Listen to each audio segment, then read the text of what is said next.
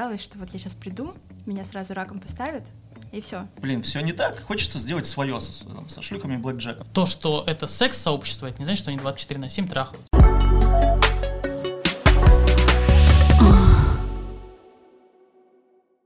Привет, друзья! Меня зовут Денис, подкаст 69, снова на связи и снова разговариваем про вечериночки. Сегодня у меня приятные гости из Питера. Право или как, мне не знаю, даже по кадру рядом со мной. Макс. Здесь у меня прекрасная Лина и Арсений. Чем а, вы занимаетесь в Санкт-Петербурге? Изначально у нас было организовали вечеринки как безопасное пространство для реализации своих сексуальных фантазий и для возможности сексуально проявляться открыто и без опасений быть осужденным.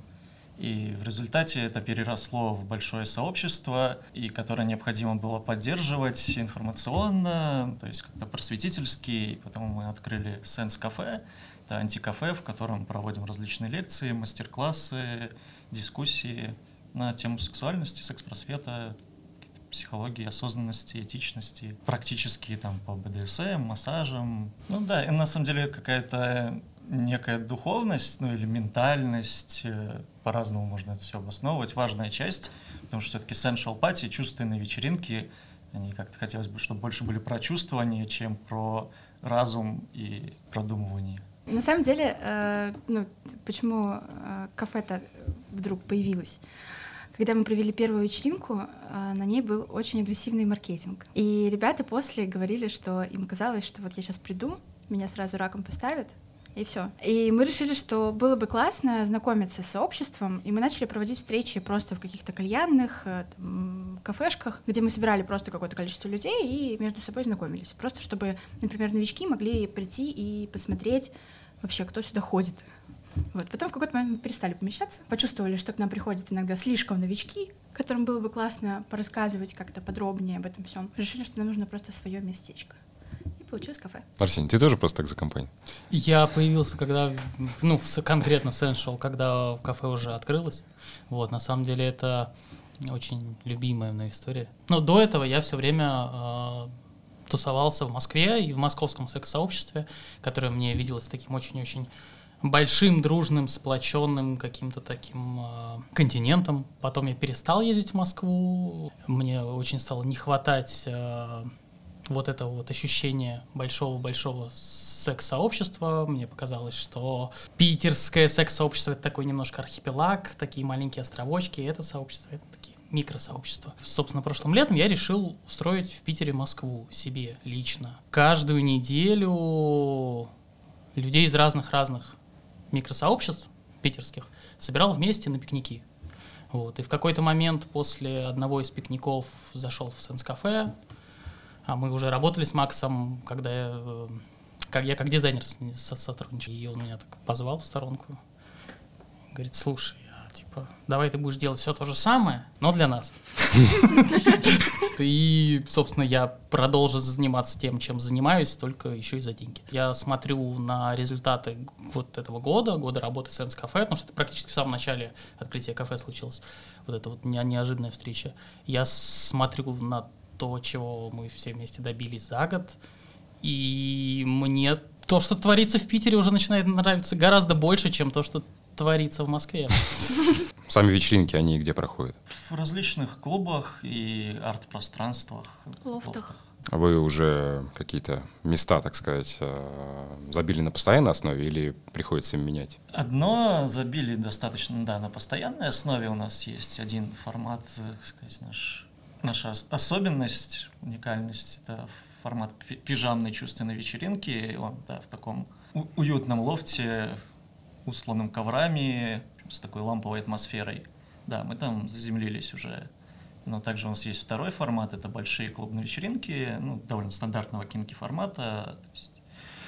И там, да, проблема, клубы не очень принимают наше сообщество идеологически, и не очень наше сообщество приносит прибыль клубам, потому что наш народ не очень пьет. Ну, за осознанность, за какие-то взаимодействия на трезвую, поэтому невыгодно. То есть а, те, кто арендодатели вам дают помещение, они еще хотят на чем-то как-то еще как-то поиметь какую-то прибыль. Это даже если просто нас сравнивать с любой другой тусовкой, даже на такое же количество людей, мы просто в целом меньше пьем.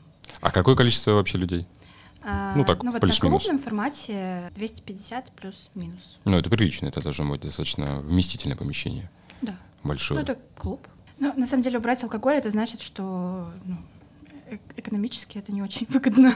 Ну, потому что площадка хочет на чем-то зарабатывать. Как Мгм. минимум, бар обычно это их. Либо мы ставим сами бар. Вот, Да, поэтому... и этим окупаем аренду огромную. Но в любом случае, средняя площадка хочет там, блин, тысяч по 500, м, если не больше целом. Если часть из них они зарабатывают баром, ну, всем это выгоднее. Они- Человек получает какую-то выгоду, не просто платит за билет лишние деньги, а еще и получает какой-то... Ну, насколько, насколько алкоголь это выгода для секс-вечеринки, конечно. Ну, Кому-то нужно, чтобы как-то раскрепоститься. Все равно мы следим, чтобы люди не перепивались, конечно. Но в основном не пытаются. Первая вечеринка, какая она была у вас? Она была удивительной. Мы ну, много думали, планировали, но это был концепт, причем довольно уникальная вечеринка. Ну, Мы, конечно, чем-то вдохновлялись, но не представляли, как это выйдет. И было очень удивительно, что вышло ровно так, как мы представляли. Я, как организатор с десятилетним опытом, был такой, чего? Так не бывает, было так настолько похоже. Просто были очень впечатлены, как все получилось. Она была мягкой, заботливой, чувственной, Маленькой. Очень. ну, ламповой, камерной, приятной. Но вот за этот период, 4 года, а, насколько вы поменяли, там что-то сделали, добавили, изменили в проведении самих своих вечеринок? Что-то менялось. В какой-то момент очень многие вещи уже устоялись и записаны, просто высечены на камне, что они не будут меняться. Но есть и подвижные части, которые могут и туда-обратно. Пробуем, откатываем, еще пробуем, оставляем. Достаточно живой формат, который под запросы сообщества трансформируется. Кроме того, что на самом деле ну, вот 120 это мало. У нас желающих гораздо больше, и поэтому мы себе позволяем иногда этот 120 провести, не знаю, более веселым, этот более БДСМным, этот более каким-нибудь массажным. Играемся с настроениями. Первая вечеринка, на которую вы пошли. А я тогда праздновала свое 18-летие. И там познакомилась с мальчиком. Точнее, я была с ним уже знакома, был- мы были в одной тусовке. Он на одной из вечеринок э, как раз-таки был там сквирт-меном и показывал шоу-программу какую-то. И вот ему понравилась моя подружка. И он мне говорит, Лина, уговори подружку, она мне очень нужна. Я такая, ну ты мне скинь хоть посмотреть, что за мероприятие, куда ты меня зовешь и ее еще тянешь. Он мне скидывает, я добавляюсь в группу и оказываюсь э, тысячной подписчицей. Мне дарит билет. И я такая, ну, подружка, погнали, чё? Мне э, стукнуло 18, и через 5 дней я была на своей первой секс-вечеринке. А, было, когда я пришла, ну, я офигела. Я прям так, ну, я не ожидала, просто мне преподносилось это все как квартирник.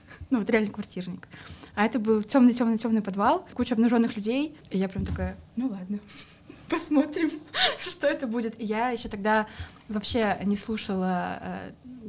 Ну, я, я была маленькая, я тусила в- на Думской под э, попсу. Я очень люб- люблю танцевать, и как бы вся вот эта вот электронная музыка вообще не моя на тот момент была. И я ходила и такая, так а как вот это танцевать-то вообще? Что надо делать? Но потом нормально. Потом я познакомилась с Анзолом, и стало все хорошо. Вот она, где собака зарыта. Анзол, значит.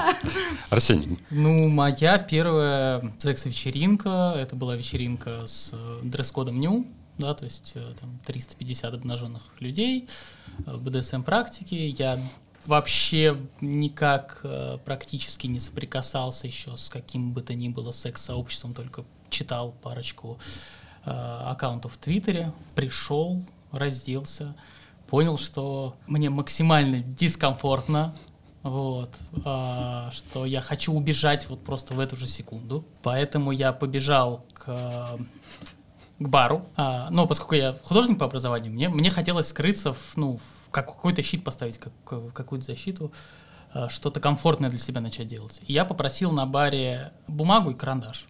И начал просто рисовать, ну, чтобы, чтобы успокоиться, чтобы меня трясти перестал. На вторую аналогичную я пришел уже со скетчбуком.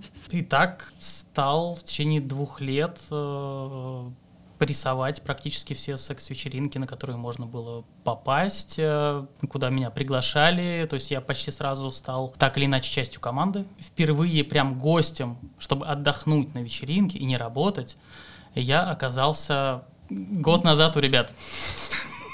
Потому что до этого, да, до этого я на всех вечеринках работал. Так или иначе, всегда входил в, в команду. Вот. А тут я вроде как работаю, то есть, но, но работаю на кафе, никаких функций на тот момент внутри вечеринок еще не было. Вот, поэтому пришел, делать нечего, что как это вообще не понимаю. И впервые научился отдыхать на секс-вечеринках. Просто как это работает? Ну, наверное, у всех так работает, мы не исключение. То есть мы ходили на другие вечеринки и подумали, блин, все не так, хочется сделать свое со, со шлюками и блэкджеком. Сделали, а пользоваться не можем. Да другой это так именно так не сделает. Так, а, Макс, ты еще сам не сказал про Да. свою первую вечеринку. Да. Ну, скажем так, я уже к тому времени изучал свою сексуальность и довольно долго и плотно. У меня уже было сексологическое образование, опыт хождения по телесным тренингам, по тантрическим тренингам и так далее. И на первую вечеринку меня пригласил друг, он почти ничего не сказал, он говорит, ну, вечеринка, где можно все. Она будет похожа на... Она такая же приятная, нежная, как телесный тренинг наш. Проходили, я такой, «Ну, да, мне нравится. З- забавный момент, да, когда это было довольно очень лампово, совсем лампово, небольшая кальянная, я туда захожу с одной из девушек, и просто кальянная, все сидят одетые, за столиками, немного так напрягся, туда ли мы попали, а потом в одном из чиллаутов, там за шторкой где-то увидел голую попу, кто-то ее ласкает, я такой, а, все хорошо, ладно, мы на месте, мы попали туда, куда надо. Там сели за столик, э, расслабились. Потом было представ- ну, представление, собственно, на самом деле все началось с того же Анзола. В общем, он предложил всем познакомиться, рассказать, зачем мы здесь, и, собственно, начал, открыл вечеринку. Первым человеком, с которым меня познакомил мой друг, э, была хозяйка той самой попы, как оказалось. И она сегодня сидит с нами. И, ну, и, и началась вся вечеринка очень резво. То есть вот мы, мы стояли в кружочке, то есть жбу я, мой товарищ, две девушки, Лина, там еще к нам прибился один местный. Ну, он организатор других вечеринок, поэтому он тоже достаточно опытный. Лина тогда вытащила Девочку-организатора. да, Марину к нам в кружочек, и этот кружочек э, сначала вертикально в сексуальный танец перешел, потом горизонтально, и у меня через пять минут после начала моей первой секс-вечеринки уже была оргия. Ну, Ну, не очень... все было прям такое тактильное, перетекающее, очень красиво. А есть какой-то э, типичный портрет э, тех, кто к вам приходит? У меня есть ощущение, что у нас чуть-чуть моложе тусовка, чем, а, например, у Кинки, точно моложе, чем у Red Club, просто вот другая публика. Вы э, понимаете, зачем они приходят на вечеринки? На самом деле вроде бы как заявляется, что мы это отслеживаем, разговариваем с ними и убеждаемся. Но, естественно, не каждый сам знает до конца, зачем он приходит. Но базово это все-таки как-то раскрыть свою сексуальность, дать ей возможность проявиться, узнать про себя что-то новое, посмотреть на других людей. Многие приходят, э, на самом деле, за общением этичным, просто возможность побыть в атмосфере, где можно все. Не обязательно пользоваться всей этой атмосферой, но минимум быть в ней. Кому-то нравится наблюдать, например, за кем-то. Кому-то хочется что-то реализовывать. Вот. Кому-то хочется нарядиться и потанцевать.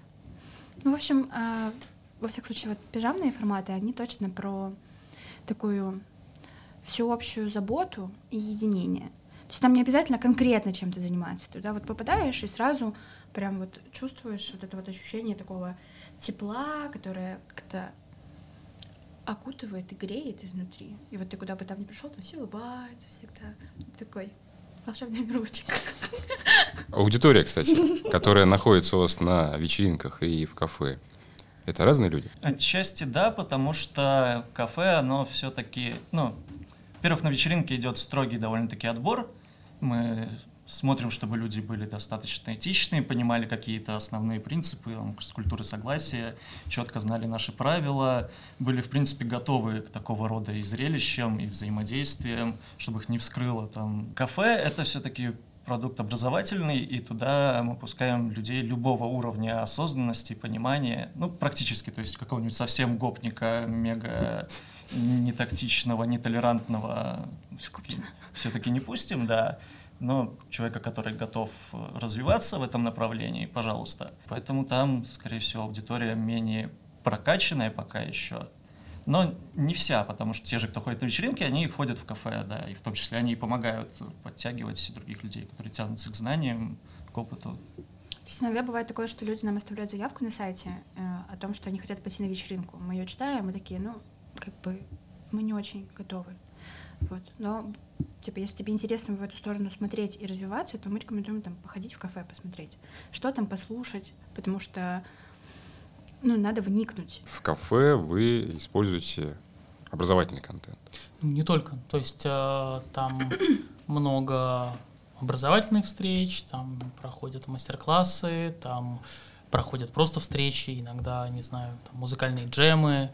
Э, так или иначе, практически любой человек, которому есть что сказать или есть на какую тему собрать людей, может ну, прийти и что-то сделать. Просто действительно очень-очень много по факту получается образовательного как, какого-то контента. Э, я стараюсь выхватывать максимально интересных каких-то спикеров, э, экспертов, чтобы они пришли, что-то свое рассказали. И доля действительно хорошего, качественного образовательного, образовательных событий там большая. Но вообще нет, вообще это просто ну, некоторая повседневность вот этого сообщества. То, что это секс-сообщество, это не значит, что они 24 на 7 трахаются. Да? Они, они смотрят кино, да, мы, мы смотрим кино, мы там общаемся на интересные темы, мы играем в настольные игры. И вот э, для повседневности есть вот место силы свое мне это виделось так, что приходят сексуальные люди и занимаются простыми вещами. Но за счет того, что эти люди с особенностями, с одним общим объединяющим их любовью к сексу, к сексу нестандартному, эти простые вещи становятся уже окрашенными чуть в более чувственные тона. Как вы действительно контролируете, во-первых, до и во время вечеринки а, человека, который, может быть, с вашего а, изначального просмотра был вроде бы ок, адекватным, интересным, хорошим, нормальным, не знаю, какими еще там прилагательными эпитетами все это обложить. Но а, затем этот человек стал вести себя по-другому, скажем так. Изначально, как и на любой приличной кинг-вечеринке, у нас был отряд э, патруля. Ну, то есть волонтеры, люди, которые приближены к нам, которым мы доверяем, следили за порядком. По-моему, ко второй вечеринке мы упразднили этот институт, потому что за абсолютной ненадобностью не было ни одного обращения, ни одного подозрения, ну, по крайней мере, на камерном формате Dream World пижамном. И ну, многие вопросы регулировались с самими гостями, то есть уже более опытными какими-то ходаками на другие вечеринки, на наши, опять же, те, с кем общаемся лично, те, с кем общаемся онлайн. Все-таки очень сплоченное сообщество, и очень много с ним разговаривается, и если попадает кто-то, ну, это маленький процент не совсем понимающего, что здесь как следует, его очень быстро введут в в курс дела уже внутри. Если он где-то нарушит чьи-то границы, сделает что-то, как у нас не принято, ему со стороны ну, практически каждый скажет, что что-то не так. Есть секс-комьюнити, которые организовывают вечеринки, помимо вас. Этих организаторов, эти вечеринки вы воспринимаете как конкурентов или просто... Ну... Мы вообще за то, чтобы ну, сообщество росло, и круто, что есть разное видение. Ну и можно сходить там, на разные мероприятия, к разным организаторам, по-разному посмотреть, кто как это все видит. Понятно, что нам тоже не все подходит. Я скажу так, когда кинки впервые приезжали в Питер, ну, последние года, а, Лина поначалу от этой новости такая немного расстроилась, а я, а в чем проблема? Ну, то есть это шикарно, у них огромная аудитория, и они здесь начинают на наше поле говорить, и ну, эта аудитория и до нас дойдет, потому что как часто проводятся кинкипати в Питере. Плюс они тоже достаточно широки, чтобы новую аудиторию привлекать, которая тоже в, в отсутствие потом кинкипати может пойти к нам. Мы все взаимосвязаны, и ну, многие прям активисты, они обязательно ходят и туда, и туда, и туда, на все, до чего дотянутся в Питере. Ну, или пробуют, да. Вот, э, какие-то новые ребята, пускай они сходят туда, туда, туда, и если они останутся там, я буду очень счастлив, потому что, ну, значит, им там комфортнее, чем у нас. Мне не нужны чужие люди, во что, которые меня не до конца понимают, не до конца соответствуют нашему сообществу, не очень хорошо вливаются, чтобы они просто были у нас, потому что больше негде. По-любому есть, наверное, что-то, за что вы благодарны этим самым вечеринкам. Для меня э, как раз-таки повседневность, ну, то есть вот то, что происходит в кафе или на кухнях, или э, в принципе вот действительно в секс-позитивном сообществе гораздо интереснее, чем там непосредственно какая-то ночь, как вечеринка. Но чтобы это происходило, нужны вот такие вот как маяки, точки притяжения, да, то есть вот события, к которому все как-то готовятся, ожидают, э, вокруг которого складывается как раз сообщество. Нужны события как э, точки сборки. Я безумно благодарен нескольким вечеринкам, там, на зло маме, вот э, той вечеринке, которую нельзя называть, да, вот все то, все то, с, э, все те люди, с которыми я работал, да, благодарен за то, что вот этими событиями они собирают вокруг себя людей, которые стали ну, моей семьей, моим окружением, людьми, внутри которых я живу и работаю. Вот, собственно, Sensual Party тоже, да. Для меня так это все привычно, как-то, как будто это вот, ну вот, мой мирок. Я всегда так э, жила. Я однозначно благодарна секс-позитивному сообществу за то, что у меня есть возможность пробовать новое вместе с ними, возможно, чем-то делиться и как-то показывать свою какую-то точку зрения на это. Прекрасно. Это был подкаст 69. Удачи вам, любви и терпения. Все, пока.